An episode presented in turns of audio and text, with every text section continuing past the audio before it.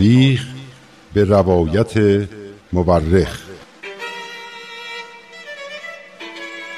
من کتاب تاریخ نبیل رو از ترنم دوستم گرفتم که بخونم.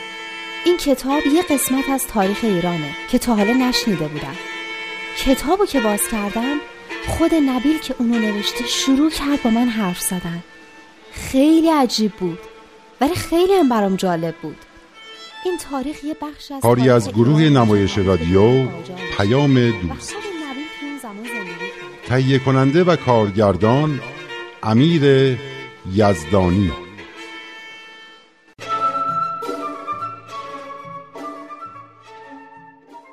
جناب نبیل الله و ابها. درست گفتم؟ الله و ابها. بله جانم الله و ابها. دیشب از حضرت باب برام گفتین. که از خانواده بسیار محترمی بودن و اینکه پدرشون رو در کودکی از دست داده بودن و خالشون یعنی همون داییشون سرپرستی ایشون رو به عهده گرفته بود و اینکه وقتی ایشون رو به مکتب فرستادن معلمشون دید که علم اون بچه از خودش بیشتره و می‌گفت احتیاجی به مکتب اومدن نداره. اما داییشون اصرار داشتن که بره و مثل بچه های معمولی رفتار کنه. البته آخرش هم هر چی سعی می‌کردن بازم معلوم بود که با بچه های معمولی خیلی فرق دارن. این بود که عاقبت داییشون که تاجر بودن درسته؟ بله جناب خال خودشان هم به تجارت مشغول بودند. آخرش دایی حضرت باب ایشون رو پیش خودش برد و به تجارت مشغول شدن و ازدواج کردند و صاحب پسری به نام احمد شدند که یه سال قبل از اعلان امرشون یعنی در سال 1259 هجری قمری فوت کرد. بعد اون مناجات رو خوندین که توش فرموده بودن من پسرم و فدای هدایت مردم کردم و آرزوی جزی ندارم که سینه خودم هم در همین راه هدف گلوله بشه که می‌دونیم بعدا همینطورم شد. حالا لطفا بقیهش رو بگین. بله حضرت باب در بوشهر به تجارت مشغول بودند و با آنکه هوا بی نهایت گرم بود هر روز بالای پشت بام تشریف می بردند و به نماز مشغول می شدند. بالای پشت بوم؟ اونم تو بوشهر؟ آخه چرا اونجا؟ آدم که از گرما هلاک میشه شاید چون کس دیگری آنجا نمی آمد و ایشان می توانستند در خلوت به راز و نیاز بپردازند. در واقع چنان متوجه محبوب قلبشان بودند که بدون اینکه اهمیتی به شدت گرما بدهند به نماز و مناجات مشغول می شدند و دنیا و هر چه در آن است را فراموش کرده و از سپیده صبح تا طلوع آفتاب و از ظهر تا عصر به عبادت می پرداختند. این محبوب قلبشون که گفتین یه معنی توش بود. حضرت باب خودشون محبوب قلب ملا حسین و همه کسایی بودن که به دنبال موعود میگشتن. محبوب قلب خودشون کی بود؟ اگر بگویم که پیوسته به طرف تهران توجه داشتند گمان کنم متوجه می‌شوی. یعنی ایشون چه جالب! همون حدیث از پروردگارم دو سال کوچکترم. محبوب قلبشون حضرت بهاءالله بوده. آن حضرت در هنگام طلوع آفتاب با کمال فرح و سرور به خورشید و آفتاب سلام می کردند. خیلی جالبه ها. آدم صبح زود بیدار باشه و طلوع آفتاب رو ببینه و به خورشیدی که داره همه دنیا رو روشن می‌کنه سلام بفرسته. خیلی خوشم میاد. دلم می‌خواد منم این کارو بکنم. البته اگه بتونم اون موقع بیدار بشم. این خورشیدی که طلوع می‌کند و همه دنیا را با نور خودش روشن می‌کند تو را به یاد چیزی نمیاندازد؟ خب راستش نه. یاد چه چیزی؟ نادانی چیست؟ جز تاریکیست گمراهی چیست؟ جز تاریکیست؟ تعصب و تقلید و بیعدالتی و وهم و خرافات چیستند؟ جز تاریکی چه چیزی این تاریکی را از بین می‌برد؟ یعنی تعصب و تبعیض و نادونی و؟ چه چیزی جز خورشید حقیقت؟ همانطور که خورشید ظاهری جهان را روشن می کند و از تاریکی می رهاند پیامبران الهی هم که سرچشمه های علم و راستی و حقیقت برای مردم جهان هستند در آثار الهی به شمس حقیقت یا به خورشیدهایی تشبیه شدند که قلبها و ذهنها را به نور هدایت و دانش حقیقی روشن می کنند. چقدر جالب بله خیلی جالب پس حضرت باب هم که صبح روی پشت بام به خورشید سلام می‌کردن یعنی به خودشون سلام می‌کردن؟ به وجود بسیار بزرگتری سلام می‌کردند که به زودی چون خورشید طلوع می‌کرد. به محبوب قلبشان که آرزو داشتند جانشان را در راهش بدهند. حضرت بهاءالله. آفرین. راز و نیاز حضرت باب با خورشید مانند عاشقی بود که به معشوق خود نگاه و با او صحبت می کند. ایشان با خورشیدی که در راه طلوع بود به راز و نیاز می پرداختند مثل اینکه این خورشید را واسطه می کردند برای رساندن مراتب شوق و اشتیاق حضرتشان به محبوبی که هنوز از دیده ها پنهان بود. اما مردم این را نمی‌دانستند و نمیفهمیدند. حتما مردم از این کار حضرت باب خیلی تعجب می‌کردن شایدم پیش خودشون می‌گفتن ایشون توی این گرما روی پشت بوم میرن و با خورشید راز و نیاز می‌کنن ببخشیدا دیوانه شدن. اما این از بیخبری و نادونی مردم بود که نمی‌دونستن چه اتفاق مهمی داره میافته. حاجی سید جواد کربلایی که بعدا از پیروان حضرت باب شدند برای من تعریف کردند که وقتی می‌خواستم به هندوستان بروم در بین راه وارد بوشهر شدم و چند روزی در آن شهر ماندم. و چون با حاجی میرزا سید علی یعنی همان دایی حضرت باب آشنایی داشتم به دیدن ایشان می‌رفتم. در آن اوقات هر وقت حضرت باب را می‌دیدم نهایت فروتنی و خضوع و لطف و محبت در صورتشان دیده می‌شد. به طوری که نمی‌توانم به هیچ وجه آن سیمای نورانی و آن اخلاق رحمانی را توصیف کنم و شرح بدهم. همه مردم از پاکی ذات و خوشرفتاری و درستی گفتار و کردار و پرهیزگاری آن بزرگوار سخن می‌گفتند. شخصی امانتی را نزد ایشان فرستاده بود تا آن را بفروشند و قیمتش را برایش بفرستند و قیمت آن را هم تعیین کرده بود. مدتی گذشت و حضرت باب قیمت آن را برایش فرستادند. آن شخص دید که مبلغی که فرستادند بیشتر از آن مقداری است که خودش تعیین کرده بود. برای همین نامه ای نوشت و پرسید چرا از قیمت معین شده بیشتر فرستاده اید در جواب فرمودند قیمت امانت تو همان است که فرستادم زمانی که آن را برای من فرستادی این قیمتش بود. اما چون مدتی نزد من بود و فروش آن به تأخیر افتاد روا ندیدم که به تو ضرری برسد و همان قیمت اصلی را برایت فرستادم. هرچقدر آن شخص اصرار کرد که مبلغ اضافی را پس بفرستد قبول نفرمودند. به خاطر همین بوده که همه مردم دوستشون داشتن.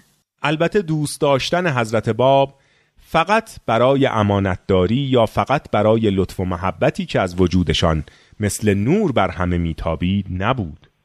جاذبه روحانی و الهی بود که هر کس را که نشانی از آن روحانیت در دل داشت به سوی خود میکشاند. آها مثل آهن ربایی که آهن رو به سوی خودش جذب می‌کنه. آهن ربا باید همان مغناطیس باشد. این به قول تو آهن ربا خودش هم جذب آهن ربای بزرگتری بود حضرت باب در مجالس روزخانی حاضر می شدند و وقتی از مصائب وارده بر حضرت امام حسین علیه السلام می شنیدند اشک می ریختند و زیر لب مناجات می خواندند و چنان عظمتی در وجودشان و چنان نورانیتی در سیمای ایشان آشکار می شد که همه را شگفت زده می کرد. حتما دلشون پیش حسینی بود که در تهران بود و هنوز کسی ایشون را نمیشناخت.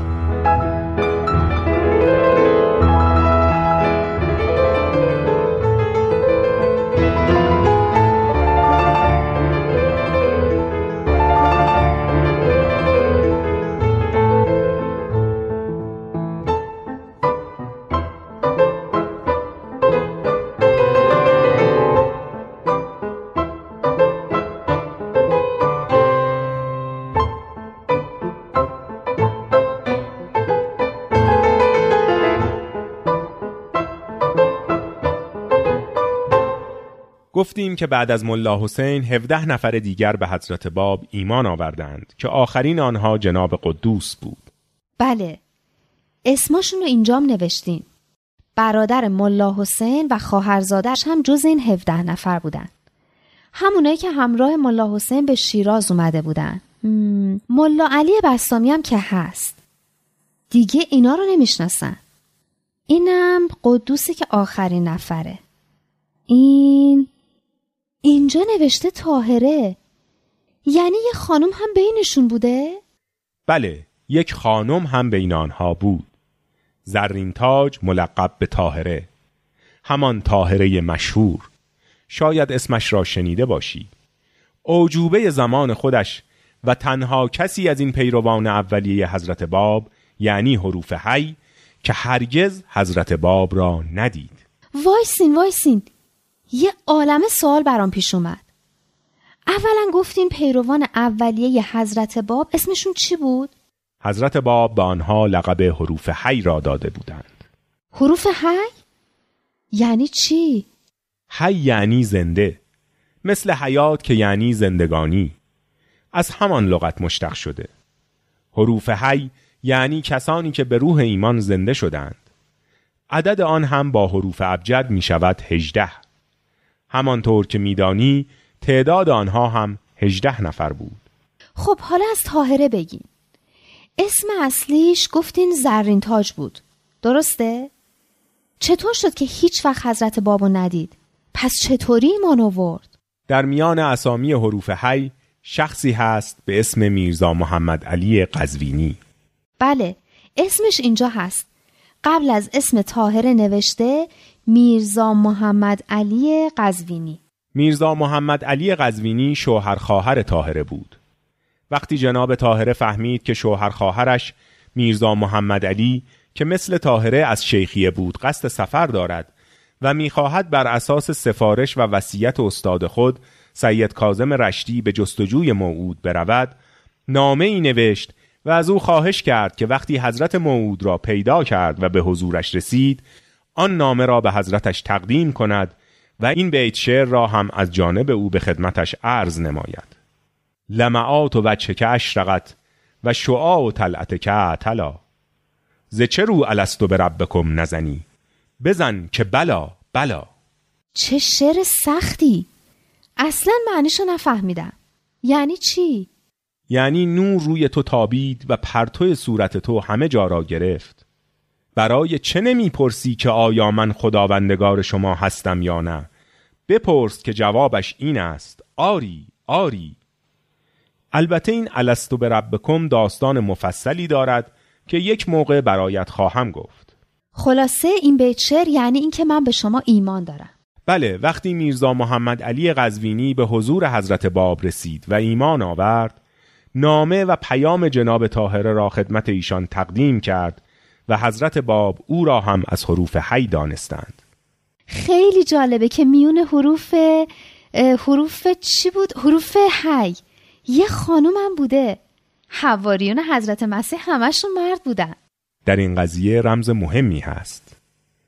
رمز بسیار مهمی برای شما خانم ها وقتی در حوادث پیش برویم این رمز را خودت کشف خواهی کرد. از تاهره بیشتر بگین. خیلی برام جالبه. بعدها از تاهره بیشتر برایت می‌گویم. فعلا همینقدر بدان که تاهره از یک خانواده بسیار متدین و مشهور قزوین بود. پدر او حاجی ملا صالح قزوینی و عمویش ملا تقی از بزرگترین علمای ایران بودند و از احادیث اسلامی اطلاع کامل داشتند و همه به آنها احترام میگذاشتند. شوهر طاهره ملا محمد پسر عموی او بود که پدرش یعنی همان ملا تقی نزد شیعیان به شهید سالس معروف است. طاهره در چنین خانواده‌ای بزرگ شده و بسیار عالم و دانشمند بود و به همه علوم اسلامی احاطه داشت. در خانواده جناب طاهره فقط او بود که از شیخیه یعنی طرفداران شیخ احمد احسایی به شمار می آمد. جناب طاهره حتی از شدت عشق و علاقه به شیخ احمد رساله ای در اثبات تعالیم او و در رد منکرین ایشان نوشت و برای سید کازم رشتی فرستاد. جناب سید پس از مشاهده آن رساله نامه ای در کمال محبت و لطف به طاهره نگاشتند و نامه را با این عبارت شروع کردند یا قررت العین و روح الفاد این یعنی چی؟ شما که می‌دونین من عربیم خوب نیست معنی اینا رو نمی‌فهمم یعنی ای مایه شادی و اطمینان ای نور دیده و روح قلب. از آن به بعد جناب طاهره به قررت العین مشهور شدند.